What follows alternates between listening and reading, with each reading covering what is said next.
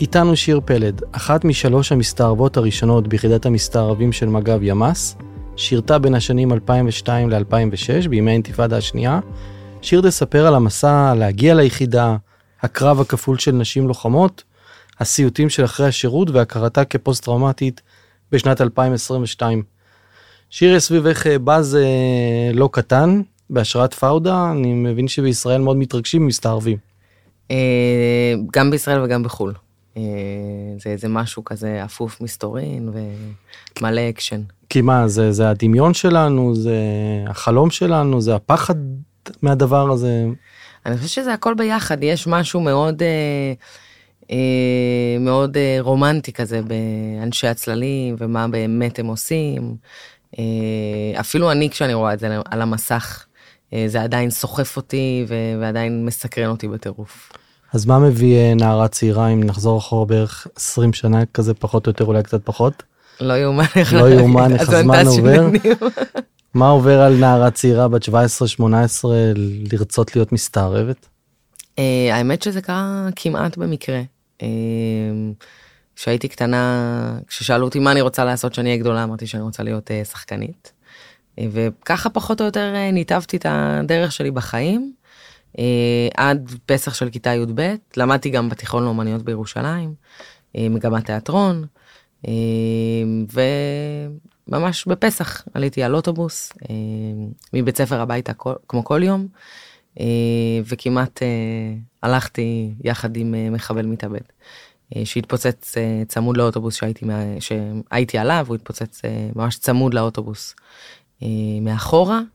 אה, ושם... כשאת יושבת בתוך האוטובוס. כן, אני, אני הלכתי לכיוון הספסל האחורי לחפש לי מקום לשבת. אה, ופתאום פיצוץ. פתאום פיצוץ. אה, לכזה כמה מאיות השנייה לא הבנתי אם אני בכלל בחיים או לא. וכאילו ממש בזמן שאני בורחת מסיג... מזירת הפיגוע אני מבינה שמשהו קרה לי. לא פיזית, לא נפצעתי, אבל, אבל התפיסת העולם שלי מאותו רגע הייתה נראית אחרת, כן. זה רגע זה זה משהו שצריך שנייה אה, אה, לנשום אותו מה שנקרא. אז את, את נמצאת בתוך אוטובוס יש פיצוץ את יוצאת החוצה ברגל. את לא, נפצעת, אתה יודע, מה... כמה דקות ראשונות פשוט עמדתי בהלם. אני זוכרת כזה את הנהג אה, וואי לא לא דיברתי על החוויה הזאת שנים ככה.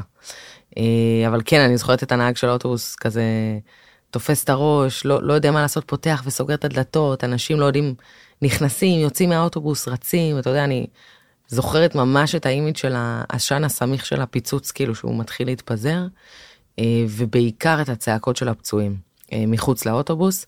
ידעתי שאם אני אסתכל החוצה, אחורה, אני אראה דברים שלא, כאילו לא ייעלמו לי בחיים, אה, וזאת הסיבה גם שממש הלכתי קדימה, יצאתי מהדלת הקדמית, ורצתי לכיוון, לכיוון מאה שערים, כי הייתה לי משפחה שם, בני דודים, דתיים, אה, וממש ברחתי לשם, רצתי אליהם הביתה, אני זוכרת שהם בדיוק ניקו לפני פסח, אה, והיא סגרה דלת של ארון, אחרי שכבר היא הושיבה אותי ונתנה לי כוס מים, ומהסגירה של הדלת, עוד פעם כאילו קפצתי ו... אה, אז כן, זה היה, זה, שמ, זה שמט ממני את כל תחושת הביטחון שהייתה לי בחיים, הפיצוץ הזה. ולימים החוויה הזאת הביאה אותך לרצות לעשות משהו משמעותי בשירות הצבאי שלך? זה קרה ממש אה, לצד החוויה, ההבנה שהצבא זה התחנה הבאה בדרך, אה, ושאני רוצה לעשות שירות משמעותי, לתרום.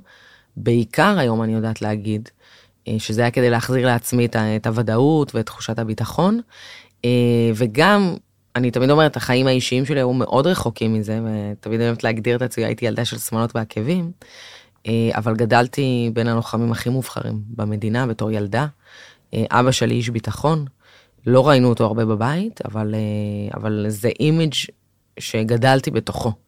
אה, אנשי ביטחון, אה, ובאותו רגע העולם הזה התחבר אליי, הערך הזה שגדלתי עליו בבית התחבר אליי, ולכן היה נראה לי גם מאוד טבעי, אפילו שאף אחד לא דחף אותי אף פעם ללכת בדרך הזו. היה נראה לי מאוד טבעי, אוקיי, אז אני הולכת להיות לוחמת, זה, זה היה הצעד הבא. ומהמקום של אני הולכת להיות לוחמת, להגיע לימ"ס? זה קרה לקראת סוף הטירונות, שם בעצם מאתרים אותי, מחפשים מתנדבות לפיילוט, לניסוי שקורה פעם ראשונה. אה, ומגיעים אלינו לטירונות, מחפשים מתנדבות. איזה שנים אנחנו מדברים? 2002, אני שירתתי 2002 עד 2006, אה, זה קורה ב-2002, שיא האינתיפאדה השנייה, אה, וככה בעצם אני מגיעה ליחידה אחרי הכשרה, אחרי גיבוש מיונים, נגמרת הטירונות וקודם כל ההכשרה ליחידה. אז זה היה פיילוט ראשון של מג"ב שרצה להתחיל להכניס נשים לפעילות כן, הזאת? כן, לוחמות, טקטיות, מסתערבות. אה, להכשיר אותנו מאלף עד תף לתפקיד, כן. תהליך ההכשרה של אה, איש ימ"ס זה תהליך מאוד אה, ארוך ומשמעותי, נכון? נכון, כן. שאת עושה אותו ביחד עם הבנים, אתם שלוש לוחמות? לא, אנחנו בשלב ה... בכל השלב הראשון מבודדות לגמרי מהעולם. אתה יודע, במובן מסוים, למרות שהפיילוט הזה יצא מנקודת הנחה שאף אחד לא יחשוד באישה שתהיה מסתערבת, אה, שמרו עלינו, בסוף היינו, אה, נקרא לזה אלמנט ההפתעה, ושמרו עלינו, רצו שזה יישאר ככה. אה, והיינו, גרנו באיזושהי דירת מסתור, לא הכרנו אף אחד מהיחידה בשלב, ה... השלבים אפילו המאוחרים של ההכשרה, והיינו רק עם שני מדריכים מהיחידה, וככה זה היה נראה. כאילו ביום אחד אין יותר לדבר על מה שעושים בצבא, אין יותר מדים. וזהו. ו... כמה זמן אורך תהליך הכשרה שכזה? משהו כמו חצי שנה. זאת אומרת חצי שנה שאתן נמצאות באיזה סוג של בועה. ב... בידוד, כן, בועה. כן. עוברות תכנים. אה... עוברות חיווט מחדש, ממש. מה, מה זה החיווט מחדש הזה? כי הוא בטח השפיע עלייך כמה שנים אחרי זה גם. הוא עד, קודם כל הוא איתי עד היום. אה, היום, אחרי כל מה שעברתי, אני גם יודעת לקחת את, ה, את הסל כלים האלה למקומות המאוד חיוביים. אבל אני רגע אחזור אחורה, כי מקודם אמרתי שכששאלו אותי אה, מה אני רוצה להיות שאני אהיה גדולה, ואמרתי שחקנית, בעצם שואלים את זה איפשהו את כולנו. אמ, ומאוד מאוד דרך זה קל לי להסביר מה זה ההכשרה של יחידת המסתערבים, אה, כי אותנו בחיים האמיתיים במובן מסוים מלמדים אותנו לחפש כל הזמן את הוודאות בחיים. אה, את התחנות, אה, את הסטטוסים, ציונים טובים ותפקיד טוב בצבא וכו'.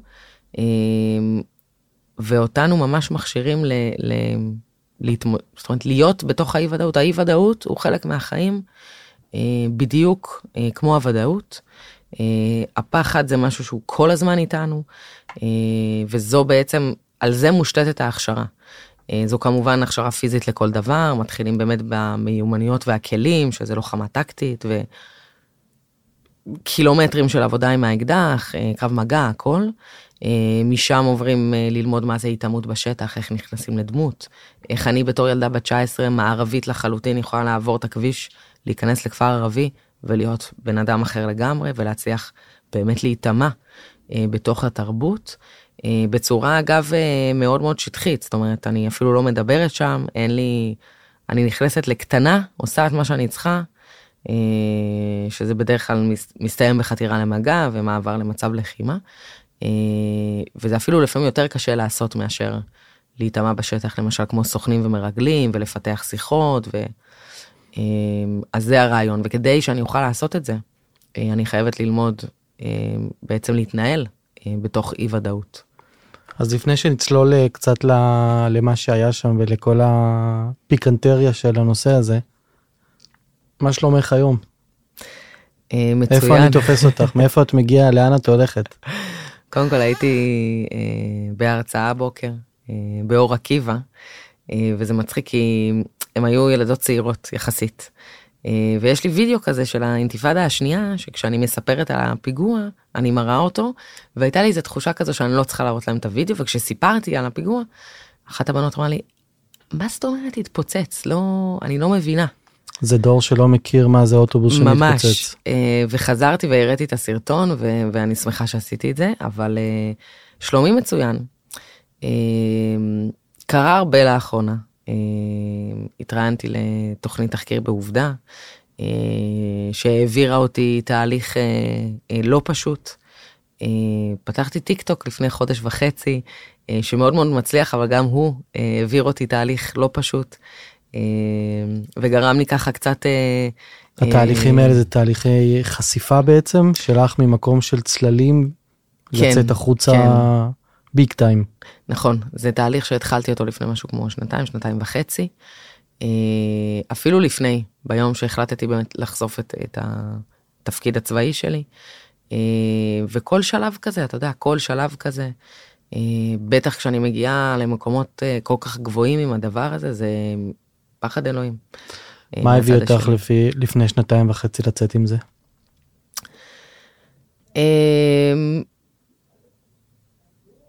אני חושבת שמה שגרם לי, אה, אני רגע חוזר, היו כמה נקודות. אה, לצאת עם זה, אתה יודע, זה היה לצאת עם סיפור המסתערבת. אה, הנקודה הקריטית אחריה באמת הייתה לחשוף את הפוסט טראומה ולדבר על ההתמודדות הזו. הייתה לי הרבה תקווה, כי מצד אחד הרגשתי תסכול מאוד מאוד גדול שלא מבינים בכלל מה אני רוצה, אף אחד לא יודע איך לעזור לי, כי מה זה אומר אישה שהייתה לוחמת עם פוסט טראומה על רקע מבצעי, אף אחד לא יודע מה זה. אה, לא המערכת, לא עמותות, אף אחד. אה, אז מצד אחד היה לי תסכול מאוד מאוד גדול, אבל בסוף זאת הסיבה אה, שחשפתי את הסיפור שלי כדי לדבר על הדברים האלה, והייתה לי תקווה מאוד מאוד גדולה שאפשר לשנות ועם העלאת מודעות ועם חבירה נכונה ועם פרויקטים נכונים באמת אפשר לעשות פה שינוי גדול בדבר הזה, אה, וגם להצליח לדאוג לנשים אה, במצב הזה. אני חושב שאנחנו באיזושהי אה, תקופה שמתחילים יותר ויותר לדבר על אה, פוסט טראומטיים אה, גברים, מתחילים לצאת עם העניין הזה, כמובן אחרי איציק סעידיאן, כמעט כל פרק אה, הוא מוזכר אה, שמו, ואת עכשיו מביאה בעצם עוד זווית לדבר הזה, אתם אומרים, תקשיבו, יש המון נשים בתפקידי לוחמה, תומכות לחימה, שהיו רק בצבא, שנחשפו לאירוע טרור, והלו, גם אנחנו פה. נכון, אז היום זה כבר משהו שהוא, אה, אני גאה ושמחה להגיד שזה משהו שהוא כבר די מובן, לפחות, אה, אה, לפחות, זאת אומרת, מבינים שיש דבר כזה. מפה והלאה לדעת לטפל בזה ולדעת להתאים את הצרכים הייחודיים, זה כבר משהו אחר, יש עוד דרך מאוד מאוד ארוכה. אני אגב, התקווה שלי עם הזמן יורדת, אני חייבת לציין. אה, כאילו התחלתי בהתחלה עם פשן מאוד מאוד גדול ובאמת עם תקווה מאוד גדולה כי מי כמוני מאמינה שבאמת אפשר להכתיב דרך אה, בכל דבר שרוצים. אה, אבל התקווה שלי עם הזמן מתחילה קצת להיעלם. התקווה שמה, ש, שיבינו את הנושא הזה, כן. שיטפלו בו, שיהיו ערים אליו? כן, של, אתה יודע, אני חושבת שמכל התגובות, מה שאני הכי פחות אוהבת לשמוע זה אבל למה אתם צריכות uh, תנאים מיוחדים? למה צריכות... שוויון, שוויון הזדמנויות, שוויון בפוסט טראומה זה לא משנה, זה לא אומר שגברים ונשים הם אותו דבר. Uh, ואני מקווה uh, שבאמת uh, עם הזמן אפשר יהיה להבין את הצרכים. היום 18% מתפקידי הלוחמה בצה"ל זה נשים, אז תדמיין שעוד לא כל התפקידים פתוחים, מספר הפוסט טראומטיות רק, רק יעלה אה, מן הסתם. עם הזמן גם הקמת קבוצה שנקראת אה, קבוצת אה, אחווה, אחוות לוחמות, אחוות לוחמות כן. שכבר כמעט למעלה מ-500 אה, נכון. נשים נמצאות בתוכה. מה המכנה משותף שאת שומעת ככה בין הדברים? יש המון, בעיקר, בעיקר ההפנמה, אני יודעת שגם גברים פוסט-טראומטיים סובלים מהדבר הזה, מהפנמה, כי גם זה כאילו לא מקובל לגבר להודות בחולשה. אה, אבל זה שונה, ולמה? כי גבר במצב הזה יכול לבוא ולהגיד, אתם גייסתם אותי, אתם לקחתם אותי, אתם הפכתם אותי ללוחם והכנסתם אותי ללבנון או וואטאבר. אה, אישה, אני לצורך העניין, או כל אישה שהייתה לוחמת, אה, נלחמת בכלל על להגיע לתפקידים האלה, נלחמת כל יום על המקום שלה כלוחמת בזמן השירות, וכשהיא יוצאת במצב הזה, היא אומרת, נלחמתי כדי להגיע, כאילו מי אני בכלל שזכיתי להזדמנות הזאת להיות לוחמת, עכשיו אני אבוא בטענות, עכשיו אני אתלונן ש, אה, שקרה לי, יגידו לי מה את בוכה, מה את מתלוננת.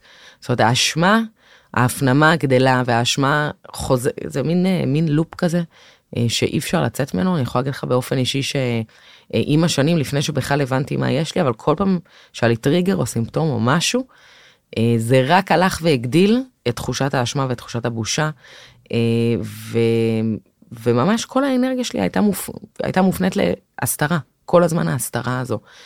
ש, שגם אני וגם אתה בדיוק דיברנו קודם על מה זה אומר, מה אומרת החשיפה הזו. וככל שהזמן עובר וככל שאתה לא מטפל, העיסוק בהסתרה הולך וגדל. ההסתרה הזאת היא מה היא המשך הדמויות בעצם שהיו לך בשירות הצבאי שיצאת והתחפשת מהם אז זה המשיך לך גם לחיים האזרחיים אחר כך? להמשיך להיות במובן מסוים כן. אני יכולה להגיד לך שגם בתוך היחידה הייתי צריכה לפתח דמות איזושהי דמות כזו בלתי שבירה שגם החריפה מאוד מאוד את הניתוק הרגשי כי בעצם אתה יודע כל היום הייתי חוטפת ריקושטים אז בשלב מסוים פשוט. לסגור את הווליום, לא לדבר בכלל, לא להביע את דעתי, אה, לצייר איזה משהו מאוד אה, כזה עור של פיל מבחוץ, ו... וגם התנהלתי עם זה... צינית, מנוכרת, מאוד, גברית, כן. אה, מתחברת ל vibe שהם רוצים אותך? כן, הכל כדי להסתיר את הנשיות, הנשיות. כדי שהיא לא תהיה שם. ואז עכשיו גם את עם פוסט טראומה אז הנה היא בוכה האישה הזאת אז למה היא הלכה לשם למה היא לא כן. הלכה להיות פקידה בקריה לא היה לה את כל הבעיות האלה. בדיוק, למה, למה היא צריכה להיות שם? אמ, אז כן. אמ, אז זה מין, כאילו, אתה יודע, זה מפה ומפה ומפה ומפה. אמ. בתוך השירות עצמו, שאני עוד מנסה לעכל את אה, סיפור הפיגוע עם האוטובוס, אה, אני עוד, אני, אני עוד שמה, את בעצם משחזרת מן הסתם לא מעט אירועים טראומטיים. בעולם שלנו, או מבצעים בעולם אה, שלהם, כמעט על בסיס יומי. זה טריגרים שקופצים כבר במהלך השירות, את מבינה שיושיט מה קורה, או אתה עובד על אוטומט? אה, קודם כל כן, אה, עבדתי על אוטומט וגם חובת ההוכחה שלי הייתה כל כך גבוהה, זאת אומרת הרצון שלי להוכיח את עצמי מקצועית היה מאוד מאוד גבוה. אני חושבת שלקראת סוף ה... חתמתי עוד קבע, אני חושבת שלקראת סוף הקבע הבנתי כבר שמשהו לא... שכנראה אני לא יכולה להמשיך לעשות את זה, והיום אני מבינה שזה גם זו, זו הסיבה שבסוף אה, עזבתי, אז היו המון סיבות ואמרתי המון דברים. אה, היום אני מבינה שזה פשוט אה, כנראה איזה מנגנון שהגן עליי ואמרתי אוקיי חלאס כאילו מספיק. היום ככל שאנחנו אה, נחשפים יותר ונפתחים יותר אז אה, שומעים יותר חבר'ה מדובדבן או גם מהימ"ס שפותחים קצת צוהר לעולם הזה של מה היה להם בשירות הצבאי וההסתערבות והעבודה עם השטחים והעבודה בתוך הכפר ועבודה עם אוכלוסייה אזרחית. זה מעורר המון המון מורכבויות נכון? כן. זאת אומרת זה לא, זה לא הלוחם קלאסי הגולנצ'יק שרץ בג'בלאות או אתם ממש בתוך אוכלוסייה אזרחית, בעבודה כירורגית, נכנסים, מסוערבים, או לא מסוערבים, או יוצאים למעצרים, אבל נמצאים ממש בתוך ליבה של אוכלוסייה אזרחית. כן. איך זה משפיע? אה, פוגשים ילדים, פוגשים נשים, פוגשים לא מעורבים, מה זה עושה? אני אגיד לך, אה, א', אני מאוד אוהבת את התרבות הערבית, אה, כל מי שמכיר אותי מקרוב יודע, כן, כן יש הרבה דברים אצלי אבל ש... אה, אם, יכלו לראות את זה אז אה, נתאר שחלק מהשרשראות שלך הם לצד אה, מגן דוד ופרסה וכמה אותיות בערבית שאני לא מזהה אותם. נכון, זה שם של הבן שלי. אוקיי, בערבית. יש תצוגה שלמה על כן. הצוואר שלך. מאוד אוהבת. אני חושבת שזה בונוס. כי לבוא ככוח מרתיע וכצבא ואתה יודע זה תמיד אנחנו מול הם כזה. אה, אבל כשאתה בפנים ובטח שאתה צריך ללמוד את התרבות מאוד מאוד טוב כדי להצליח להיטמע בשטח. אה, היום שאלה אותי ילדה אם יריתי במישהו. שואלים אותי לא מעט והסברתי לה שאני לא עונה על השאלה הזאת. אה, כי אחד הדברים שמלמדים אותנו ביחידה חוץ מתואר הנשק זה שחיי אדם זה משהו שהוא שאין לו תחליף והסברתי לה שזה לא כמו בפאודה שבפאודה רואים שהמסתרים הולכים ויורים שם כל כדור הוא צריך לחשוב עליו אלף פעם, גם כשאני במצב של לחימה. אה, והיכולת הזו של העבודה הכירורגית והיכולת הזאת אה, שמכשירים אותנו אליה, לחשוב גם בזמן שכאילו אי אפשר לחשוב, אה, זה בעיניי הבונוס הכי גדול פה, וזה הופך את הדברים לעוד יותר מעניינים אפילו. אז אני אקח רגע... מסק... זה מסקרן ברמות. כאילו, אני אקח רגע את השאלה של הילדה שברחת ממנה, אבל יריד במישהו? אני לא אענה על זה. למה? תמיד אומרת, אם היה יושב פה גבר, היית שואל אותו את השאלה? כן, בטח, אני שואל. אה, אני לא בטוחה, אבל, אה, אבל זה באמת שאלה שאני לא, לא עונה עליה. לא עונה מהמקום שלא רוצה להתמודד עם התשובה הזאת, או לא עונה אמ, מהמקום של אין לך ודאות מה קרה אחרי שירית, כן או לא, ומה קרה עם זה? אני חושבת שלספור איקסים על הנשק, עשיתי סרטון כזה גם לטיק טוק, אבל אני חושבת שלספור איקסים על הנשק זה משהו שהוא... הוא לא יכול להיות חלק מהעולם שלנו, כאילו זה לא משחק מחשב של מלחמה. אני מגדלת ילד, יש לי ילד בן תשע, מגדלת ילד, ילד שלי. אה, וכשאני רואה אותו משחק בכל מיני... אני אומרת לעצמי, וואו, כאילו, יום אחד הוא יגדל והוא ידע מה זה להיות שם באמת ואיך זה נראה בחיים האמיתיים.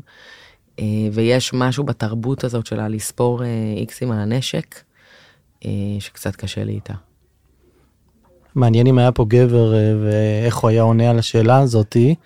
אולי אם הוא פוסט טראומטי אז הוא היה קצת יותר מודע לדבר הזה, אבל בטח מישהו מצ'ואיסטי אחר או איזה קילר היה אומר כן יש לי איזה 3-4 איקסים כן. ואני גאה על כל אחד מהם כי הצלתי את המדינה ובלה בלה בלה. אמ, התחלת ככה לגעת בנושא הזה של התפקיד הכפול אה, בתוך היחידה אה, אה, להיות אובר להוכיח את עצמך. בעולם רגע שהוא לא מבצעי ביום יום של היחידה אוקיי איך זה התנהל. זאת אומרת הכניסו להם פתאום נשים לתוך מנטליות גברית מאוד, אה, מי שמכיר קצת היחידות המיוחדות זה ממש עולם צוותים מאוד קטנים, זה, זה מש, מש, מיני משפחה כזאתי. איך כניסה של אישה לתוך הדבר הזה קורה? אז אני הכי אוהבת לתאר את היום הראשון ביחידה, אה, שאנחנו הולכות שלושתנו במסדרון של היחידה, אה, ועוד ועוד פרצופים, בואו נקרא לזה לא הכי מרוצים, גם נורא מפחידים, מסתערבים, שאתה רואה אותם פעם ראשונה, הם אנשים די מרתיעים. אה, מתחילים ככה להקיף אותנו, אני חושבת שזה לא ילדים. זה, זו הייתה יחידת ימ"ס ירושלים, הייתה יחידה של אנשי קבע, אנחנו היינו הכי צעירות שם גם. אה, ותמיד אומרת, זה ממש כמו שרואים בשודדי הקריבים, כל סרט פיראטים אפשרי, אישה שעולה לספינת פיראטים. אתה יודע, האמונה של הפיראטים זה שאישה מביאה מזל רע. וככה זה נראה, ככה זה היה נראה. אני תמיד אומרת, זה גם, זה לא היה אישי, זה לא אישי נגד הלוחמים, זו התפיסה החברתית שאנחנו חיים בה, בטח ביחידות האלה. ללוחמים היה מאוד מאוד קשה לקבל את זה. אה, מאוד קשה לסמוך עלינו, אה, מאוד קשה לצאת איתנו לשטח. אה, אבל אני חושבת שמה שבאמת, זאת אומרת, הבעיה העיקרית בהתנהלות הייתה שאוקיי, החליטו להביא נשים, אבל במקום לעשות אינטגרציה אמיתית ושילוב אמיתי, אה, בעצם יצרו בידול מאוד מאוד גדול. אה, לא שילבו אותנו בצוות אה, מקצועי, טקטי, כשוות בין שווים בהתחלה. לא יצאתי ללימודי ערבית. מפקד היחידה אסר עלינו להיחשף בשטח, לשלוף אקדח גם בסכנת חיים, והבידול הזה הקשה עוד יותר. אבל אני חושבת שמה שהכי היה חסר לי, וזו גם הסיבה שקראתי לקהילה שלי אחוות לוחמות, אה, זה כי אף פעם לא הייתי חלק מאחוות הלוחמים, וזה בדיוק כמו שתיארת את זה, זה ממש משפחה. אה, זה עיקר החיים, זה ראשון בסדר עדיפויות תמיד, אה, ולא להיות חלק מהמשפחה הזאת ולהיות בצד, זה הדבר שאני חושבת שהיה לי הכי הכי קשה. כי כשיש לך עם מי לדבר, או מישהו לפחות שעובר איתך את אותן חוויות, זה לפעמים, זאת אומרת, זה תמיד מקל. כשאתה לבד בתוך הדבר הזה, זה סיפור אחר לגמרי. כשאת עושה היום הרצאות ונפגשת עם נערות צעירות, את ממליצה להם ללכת למסלול הזה? אה, אני קודם כל ממליצה לכל אה, בן אדם באשר הוא ללכת באיזה דרך שהוא או היא בוחרים. אה, מי שבשיא המורעלות הזה ורוצה, ברור, אני גם לא מתחרטת לשנייה על מה שעשיתי, להפך, אני עד היום בא לי לפעמים לחזור לשטח קצת. זאת אומרת אין רגשות חרטה למרות הזמן והשנים שעברו והשריטות בהארד דיסק שכל אחד מאיתנו סוחב משירות צבאי כזה או אחר. את אומרת הייתי חוזרת לזה. בטח. אה, גם לבחור לא לעשות, אה, משאיר לא מעט שריטות בעיניי. אפילו יותר. עכשיו מג"ב עשו איזושהי התקדמות כבר לפני הרבה שנים בשילוב נשים אה, ביחידות הספציפיות האלה. נגיד המקבילה או פחות או יותר המקבילה דובדבן הצבאית שם זה ממש טאבו כניסה של נשים נכון עדיין כן עכשיו מתנהל בג"ץ אה, שגם אה, אני עוד חברה ליחידה ששירתה איתי, חברה יקרה. הגשנו ביחד בקשת ידידות להצטרף לבג"ץ ולהסביר שאם כבר 20 שנה יש מסתערבות בימ"ס, אין סיבה שדובדבן יהיה סגור לנשים. קחי אותנו קצת אה, לאיזושהי אה, פעולה, אה, משהו שאת יכולה לספר עליה, כדי שנבין רגע מה זה להיות בתוך כפר פלסטיני. אני מתלבטת לאיזה ללכת, אם ללכת למשהו כזה סצנת פאודה הוליוודית וזה, אבל אני כן, אני חושבת שכן, אם כבר אנחנו זה. זה באמת מבצע שמבחינתי היה נקודת מפנה מאוד משמעותית. אה, בשירות שלי, כי באמת אה, אה, המבצע הזה ככה זיכה אותי באמת לקבל את מה שכל כך רציתי, שזה להשתלב בצוות מקצועי אחרי זה ולצאת באמת כמו שצריך לכל הפעילויות. היינו צריכים לתפוס ארבעה מבוקשים חמושים שהגיעו לעשות עסקת נשק במסעדה בכפר באזור חברון, שזה בכלל, אתה יודע, אני עבדתי אה, רוב הזמן שלי במזרח ירושלים והגעתי לחברון וגיליתי זה עולם אחר לגמרי אה, הרבה יותר צפוף והשטח נראה אחרת לגמרי. אה, ועם כל הפחד זה היה מרתק בעיניי להיות בחברון עד היום שאני אם אני נוסעת ורואה את השלט של חברון זה ישר ישר מצמרר אותי. אני ועוד לוחם ביחידה שהיה השותף שלי הסיפור כיסוי שלנו תמיד היה בעל ואישה עמדנו בקצה כביש. אה, שמוביל לאותה מסעדה, היינו בעצם תצפית אה, רגלית, שני מקומיים. אה, היינו אמורים לפתוח עיניים, לראות שהן תנועות חשודות, עוד חשודים מסביב. הרכב עם המבוקשים מגיע, הם נכנסים למסעדה. כוח מסוערב גדול, חלק בתוך המסעדה, חלק מחוץ למסעדה. כוח חילוץ צבאי שהיה אמור להיכנס בפעל, מסוקים שהיו אמורים להיכנס לשמיים. אתה יודע, כולם מאוד מאוד דרוכים, מקבלים דיווח מתוך המסעדה שהעסקה בוצעה. אה, הם יוצאים, הכוח המסוערב, אה, כאילו, מקבלים פעל בקשר, אה, והכל כזה קורה במקביל. הכוח המסוערב שולף אקדחים, קורא להם לעצור. פתאום המסוקים עולים לשמיים, הכוח חילוץ נכנס, סוגר את כל האזור. אנשי הכפר כבר קולטים מה קורה וכולם כבר בצרחות ומתחילים יידוי אבנים לכיווננו והכל ככה קורה במאית השנייה. אני עם האוזנייה של הקשר באוזן אני גם שומעת את כל הכוחות את החמ"ל את כולם. וזהו תוך שנייה הם עצורים כאילו הכל אה, ואתם זה. עדיין עם תחפושת אנחנו באותה ב... נקודה לא נחשפנו אף אחד לא יודע מי אנחנו אה, מתחילים ללכת רגלית אה, לכיוון הרכב שלנו חזרה שחונה מאחורי כל ההתרחשות. מה עובר בפנים? אני עדיין מאוד מאוד דרוכה כי אני עדיין בשטח שזה מה זה כיף שהכוח כבר נחשף ואני עוד לא וזה כאילו עוד יותר האדרנלין. אני לא חושבת שאני יכולה להסביר באיזה רמה האדרנלין בשלב הזה. אה, אדרנלין, פעם מישהי כתבה לי בפייסבוק ותיקנה אותי, זה בלי נון. אה, ואנחנו ככה הולכים לכיוון הרכב, אה, ואחד המבוקשים נמלט מהכוח הראשי, רץ לכיוון שלנו עם אקדח שלוף ביד, רץ אלינו. אנחנו אין לנו באמת זמן לדבר או זמן לאבד את מה שקורה, מאחורינו אין כוחות. בשנייה אחת הוא כמעט חולף אותנו, הוא לא מבין מי אנחנו. השותף שלי נתקע בו, שניהם נופלים לרצפה. אה, מתחיל להתפתח אה, ביניהם מאבק, אה, ופשוט ברגע אחד אני שולפת את האקדח מתוך התחפושת, מצמידה לו לראש, הוא על הרצפה, וזהו, פריז, הכל עוצר. הקשר באוזן שלי משתתק לפני שנייה, לא הפסיק לדבר. אנשי הכפר, ב, כאילו כולם, הכל בפריז. ככה, אני ממש זוכרת את זה ככה. אה, והמבוקש על הרצפה לא זז, לא מבין, כאילו, לא מבין איך זה שאישה ערבייה דתייה אה, מכוונת על אקדח, כאילו, עם האקדח במצח שלו, אה, והוא זורק את האקדח. באים שני חיילים מהכוח חילוץ, עוצרים אותו, אני מרימה פתאום את הראש, ואתה יודע, כמו איזה גל צונאמי, פתאום הכל חוזר. איך מגיב הכפר להתרחשות הזאת? צרחות, אה, צרחות מטורפות ממש, אני זוכר, זה רגע שאני לא אשכח בחיים, איך בשנייה, כאילו משקט מוחלט. אה, לא מקיפים אתכם? לא מנסים איזה? תשמע, הכוח חילוץ כבר שם, אתה יודע, כבר mm. אין יותר מדי אה, אפשרות תזוזה, השטח עצמו, איפה שזה קרה, כבר היה די סטרילי. ואיך מחלצים אתכם משם? אנחנו פשוט ממשיכים ללכת לאוטו. כאילו, כל השטח כבר היה סגור, הכל היה... וזהו, פשוט, אתה יודע, כיסיתי את הפנים, הבנתי שנחשפתי. אה, וזה היה באמת פעם ראשונה שנחשפתי מול, אה, בקנה מידה כזה גדול. אבל אני חושבת שבעיקר, גם אני הבנתי סופית שלא משנה מה, אימנו אותי לעשות משהו מסוים ואני יודעת לעשות אותו. כי בעצם מפקד היחידה היה לו סימן שאלה מאוד גדול מעל הראש שלי, האם ברגע האמת אני אתפקד כמו הלוחמים, או שאני אקפא או אכנס להיסטריה כי אני אישה. אה, ורגע האמת הגיע. רגע האמת הגיע. מה מרגישים שנכנסים לרכב או שחוזרים ליחידה אחרי אירוע כזה? וואו, אה, אם האדרנלין היה בשיא עוד לפני, אז פה באמת אה, לא חושבת שאפשר בכלל להסביר מה חשים בגוף בשלב הזה.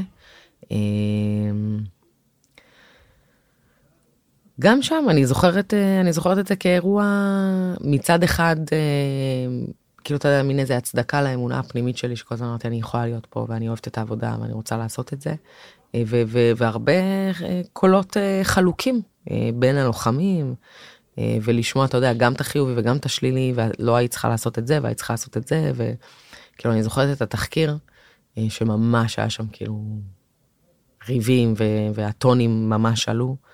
אמ, אז כאילו אין, אין שחור או לבן, אף חוויה היא לא רק טובה או רק רעה, בטח, בטח בתקופת השירות.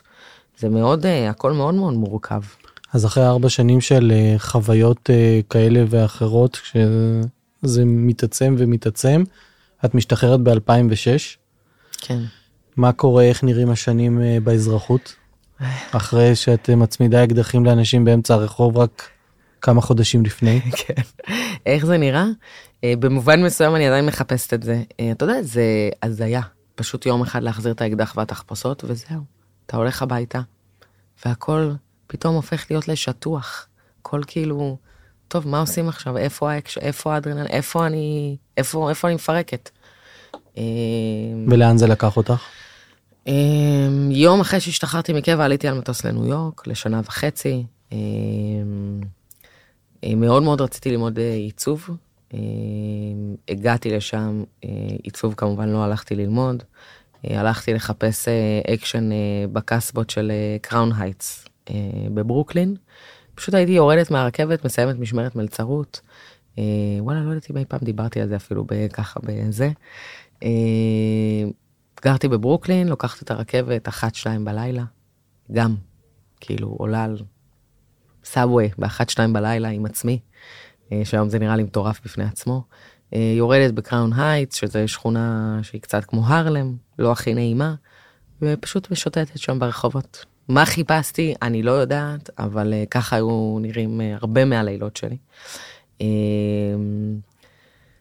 שמע, אני יצאתי משוואה מאוד פשוטה בראש מהשירות. אישה שווה חולשה. אמ, אז כל הזמן ניסית אה, להעלות את הערך העצמי? לא, פשוט, אה, פשוט פעלתי ולקחתי החלטות ובחירות בחיים מתוך המקום הזה שאני חלשה. אה, ערך עצמי מאוד מאוד נמוך. לא באמת יכולה להבין את המסוגלות שלי והיכולות שלי. היום אני יודעת שיש לי יכולות מאוד גבוהות. מין ככה חייתי, כאילו, תמיד שאפתי למצוינות ותמיד הצלחתי בכל מה שעשיתי. אבל, אה, אבל בבפנים זה היה כל כך קשה כל הזמן, זה היה קשה.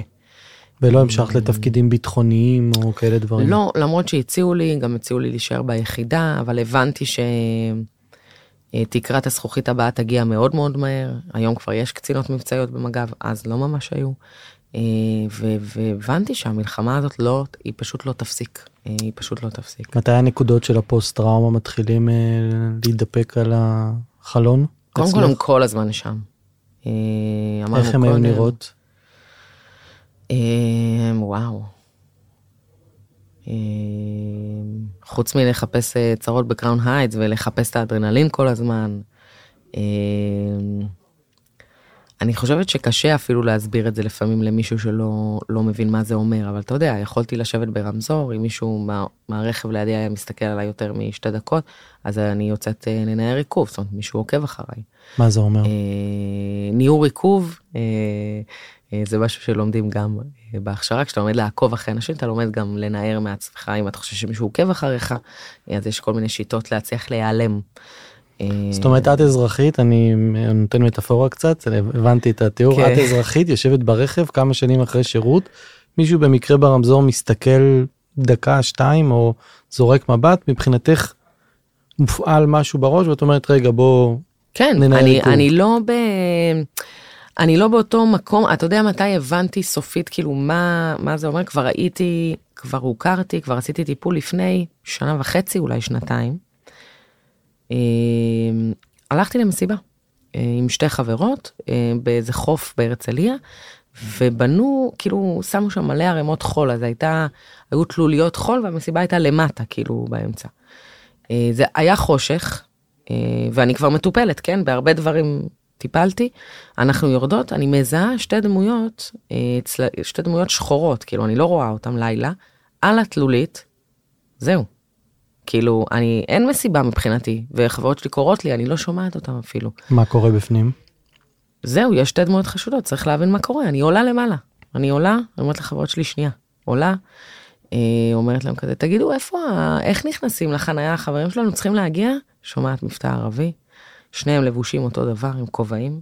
אמרתי, זהו. הם הולכים לאוטו, הם מוציאים שני רימונים ו-M16, וכולם פה מתים, זה מה שהולך לקרות. ואני במשך שעתיים עוקבת אחריהם בחולות של החופים של הרצליה, שבמצב הזה אני כבר מטופלת, אני אומרת לעצמי, זה סרט שאת אוכלת בראש, גם אם זה נכון. כאילו, איך את אמורה לעצור את הדבר הזה? את עם עצמך לבד, את לא בשירות הצבאי יותר, כאילו, או שתתקשרי למשטרה, או שכאילו, וזה לא עוזר. אני עוקבת אחרי האנשים האלה במשך שעתיים, אה, בחולות של הרצליה, וחברות שלי כל שניה מתקשרות, הן לא מבינות מה עובר עליי, וכבר ידעתי לתקשר את זה, זאת אומרת, אמרתי לאחת מהן, תקשיבי, אני בסרט של פוסט טראומה, הכל טוב, זה יעבור כנראה, אבל עכשיו אני צריכה שתניחי לי, כי זה שאת חופרת לי על זה, זה עוד יותר כאילו, תני לי רגע לפרק, כאילו אין מה לעשות. אה, וככה הייתה נראית המסיבה. אה, עקבתי אחריהם אה, לאוטו, בסוף הם הגיעו לאוטו, ישבו באוטו, ו- ופשוט בשלב מסוים אמרתי לעצמי, יאללה, שחררי, גם אם יקרה משהו, זה לא על הכתפיים שלך, שחררי את זה, וזהו, ונכנסתי לאוטו ונסעתי הביתה. במשך השנים סיוטים בלילות, ניתוקים רגשיים. לחלוטין, ניתוקים זה היה, זה היה הפורטה שלי. מה זה ניתוקים? שמע, זה להיכנס לאוטו, לנסוע הביתה לכיוון אה, רחובות, אז כשהייתי צעירה יותר גם גרתי באזור רחובות, ופתאום כזה, או, להתעורר ולראות את השלט, שלט לחיפה. כאילו מין אה, דברים שאתה לא מבין בכלל איך ומה, ו... אה, וכן, ניתוק רגשי מאוד מאוד חזק, גם, גם מאופי השירות שלי. אה,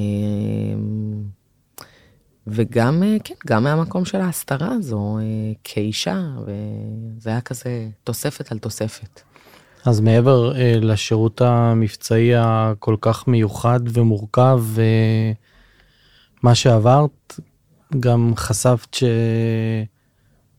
שאחד מקציני היחידה או לוחמים שמה, תקף מינית חלק מהבנות, הנשים הלוחמות. כן, אה,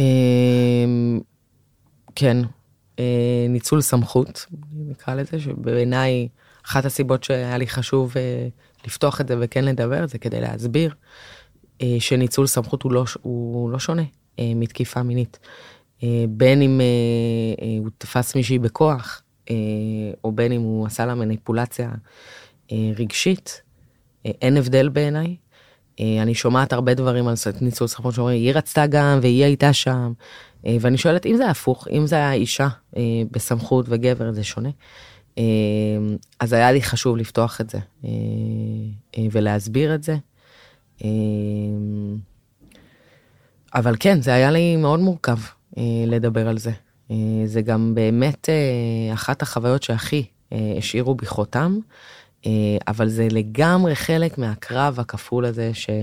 שתקשרתי אותו המון המון עד היום. זאת אומרת, אחד, זה הקרב בשטח, אה, הלחימה אה, לצד הלוחמים, בזמן האינתיפאדה השנייה, אה, בקסבות של חברון או במזרח ירושלים, וזה לחזור ליחידה לתוך הקרב הפנימי הזה, שחלק לא מבוטל ממנו, אצל המון נשים שהיו לוחמות בצבא, זה ניצול הסמכות וזה תקיפות מיניות.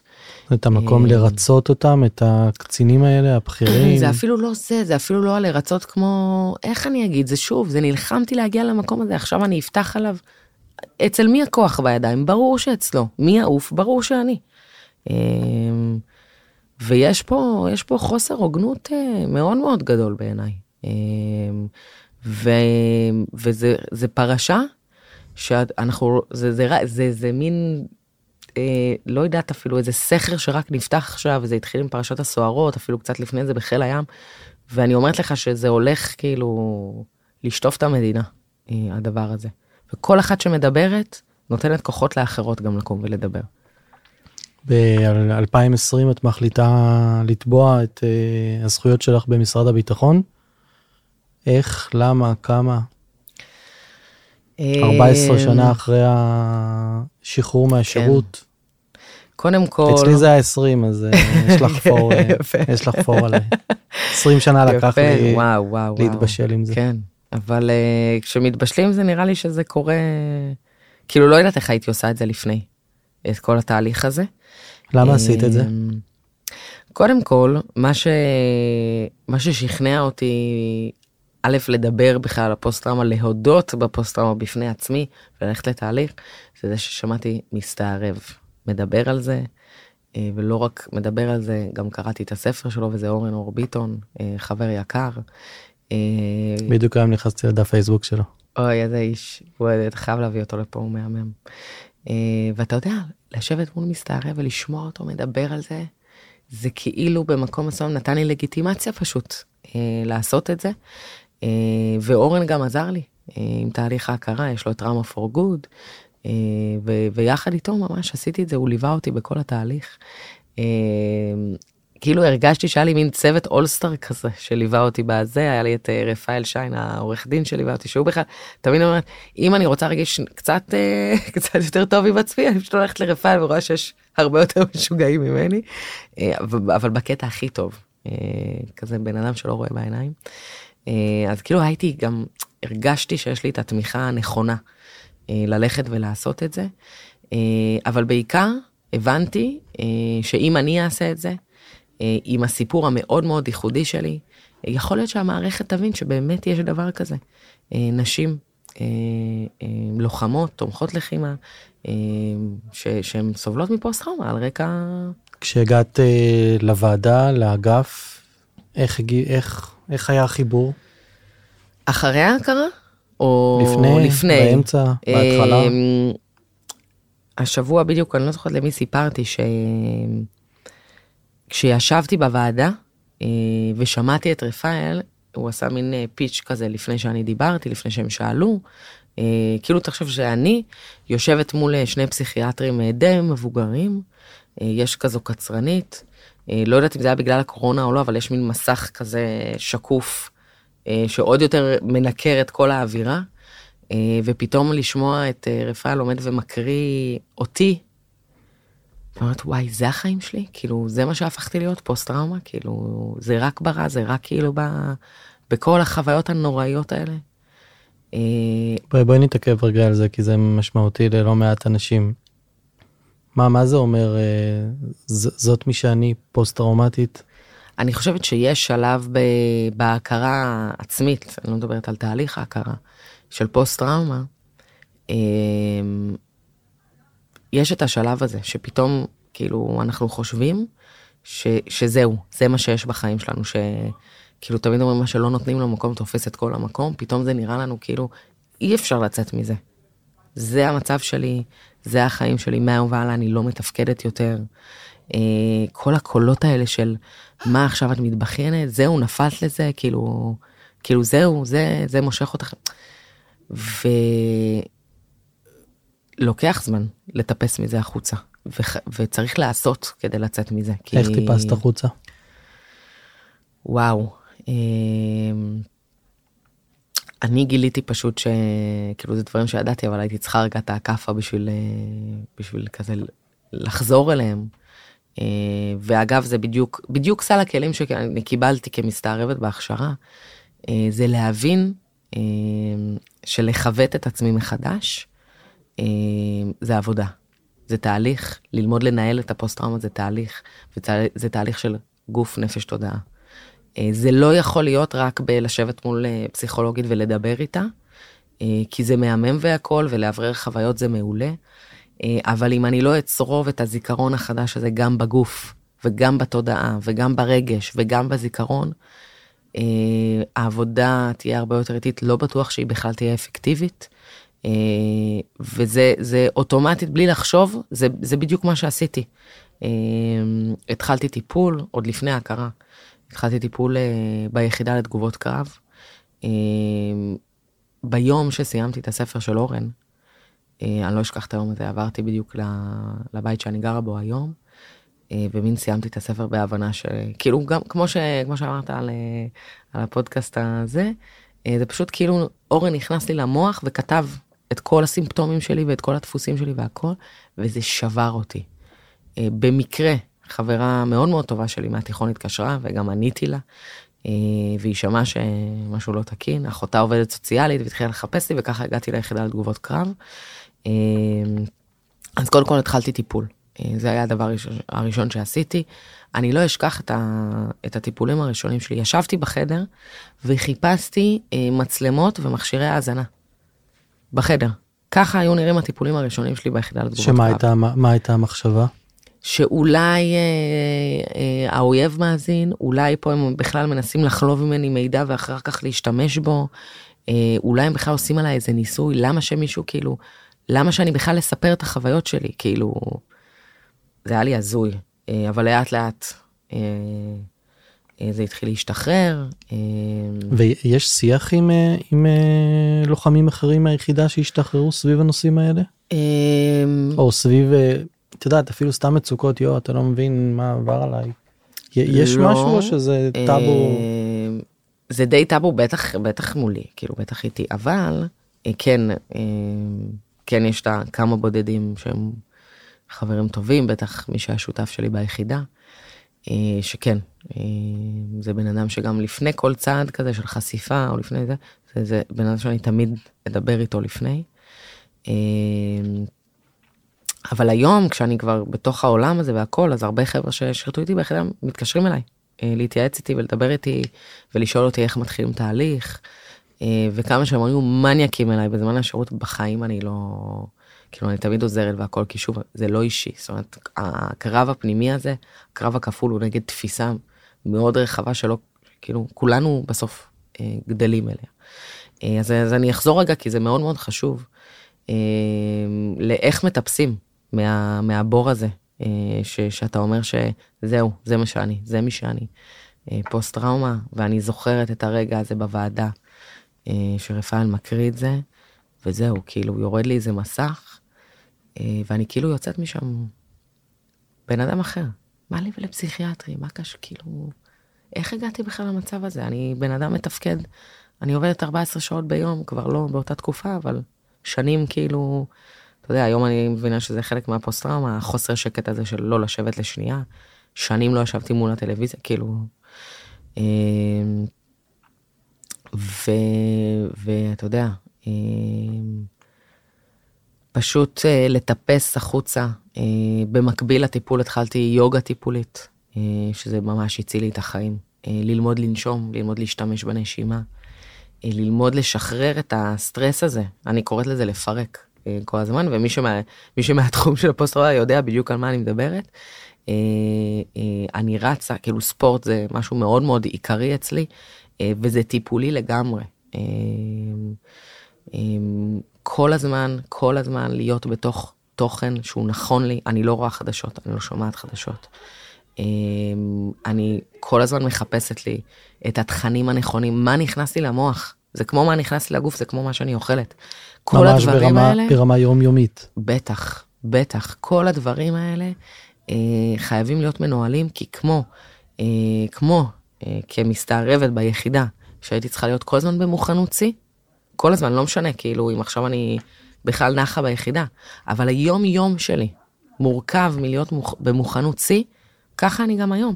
אה, בהיבט הזה, אה, בטח של הפוסט טראומה, אה, כי רגע אחד שתופס אותי לא מוכנה ורגע אחד שאני נכנסת לטריגר, יכול לשלוח אותי לחודש כאילו עכשיו לא להיות פה בכלל.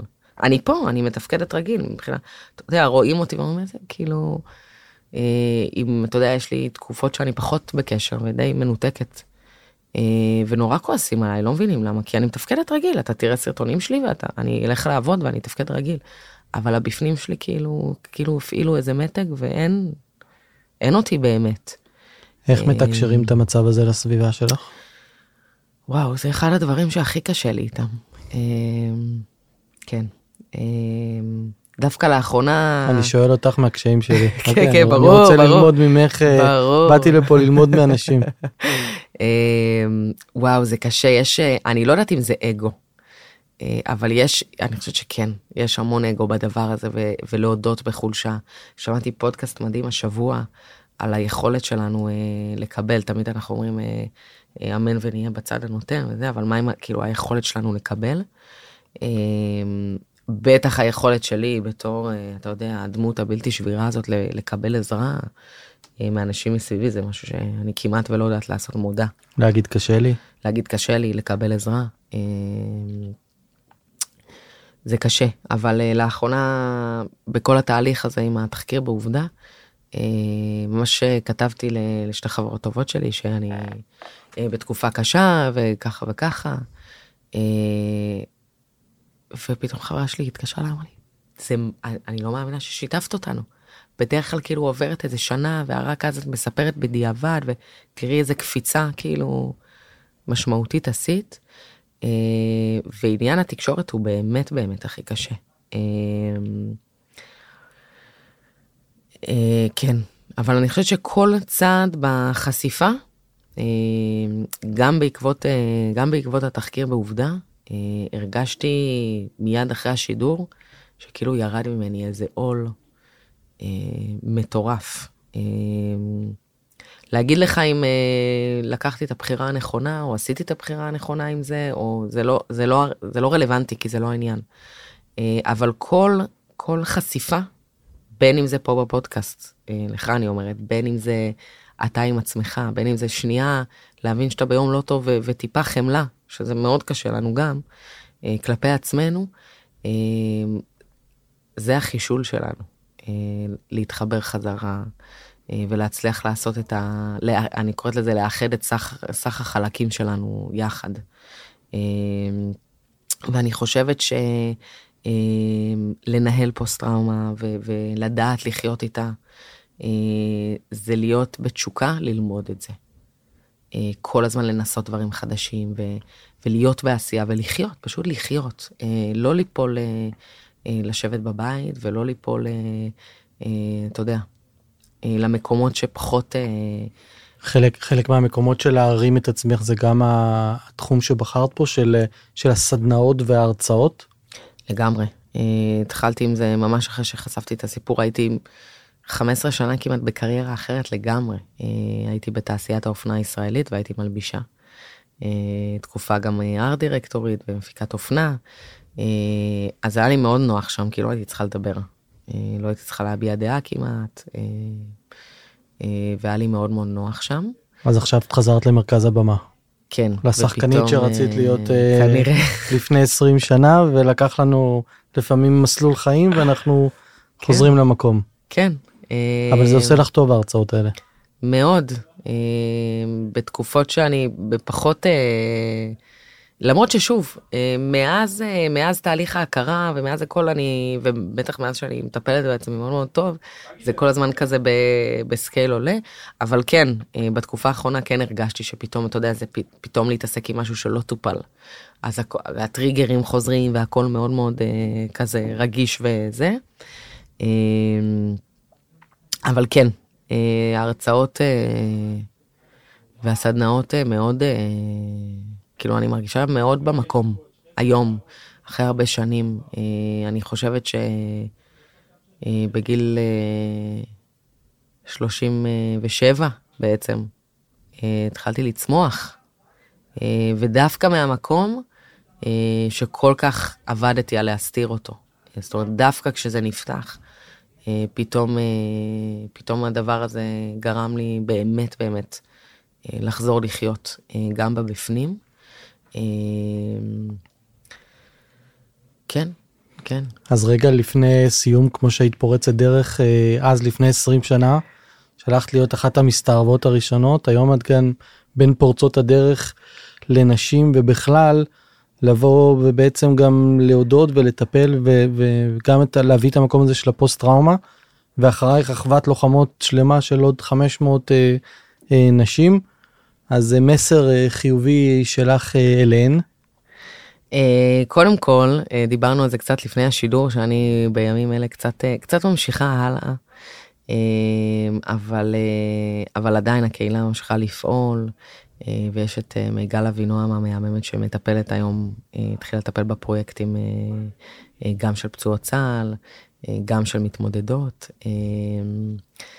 המסר שלי זה לא משנה מה אה, בטח מול המערכות, ובטח מול הגורמים, ובטח מול התפיסה החברתית. כאילו, פשוט להגיד, זה לא שלי. אה, לדייק את עצמן כמה שיותר. אה, אני קוראת להרצאה שלי, של יום האישה, חוסן נשי. כי במקום מסוים אין ברירה, אנחנו צריכות לפתח את, ה, את המקום הזה. כי מעצם איך שמגדלים אותנו מגיל מאוד מאוד קטן, המסוגלות שלנו היא יותר נמוכה, ואני אומרת את זה בכאב מאוד גדול, אה, גם כי התפיסה החברתית לא מצליחה להבין את זה עדיין. אבל כשאומרים לילדה, אל תלכי בחושך, כי יעשו לך משהו רע במקום ללמד אותה להגן על עצמה. אה, זה מסר מאוד מאוד בעייתי.